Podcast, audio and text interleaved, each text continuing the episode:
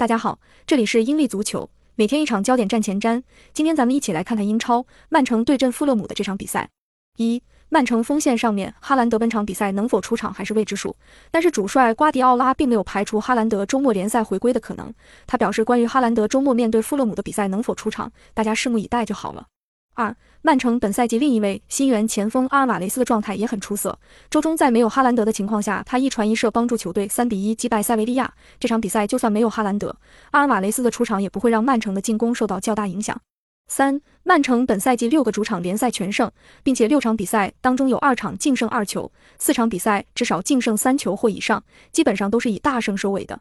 四，富勒姆之前一直的赛季主力前场球员博比·里德本场比赛将会因为停赛而缺席，本场也是他本赛季第一次缺席比赛。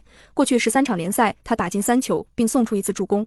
而富勒姆的边锋凯巴诺本场也会因伤缺席，本场比赛进攻端损失不小。五，富勒姆的前锋米特洛维奇过去的四场比赛当中有三场都取得了进球，而过去十场比赛也有七场取得进球，米神依旧还是那个米神。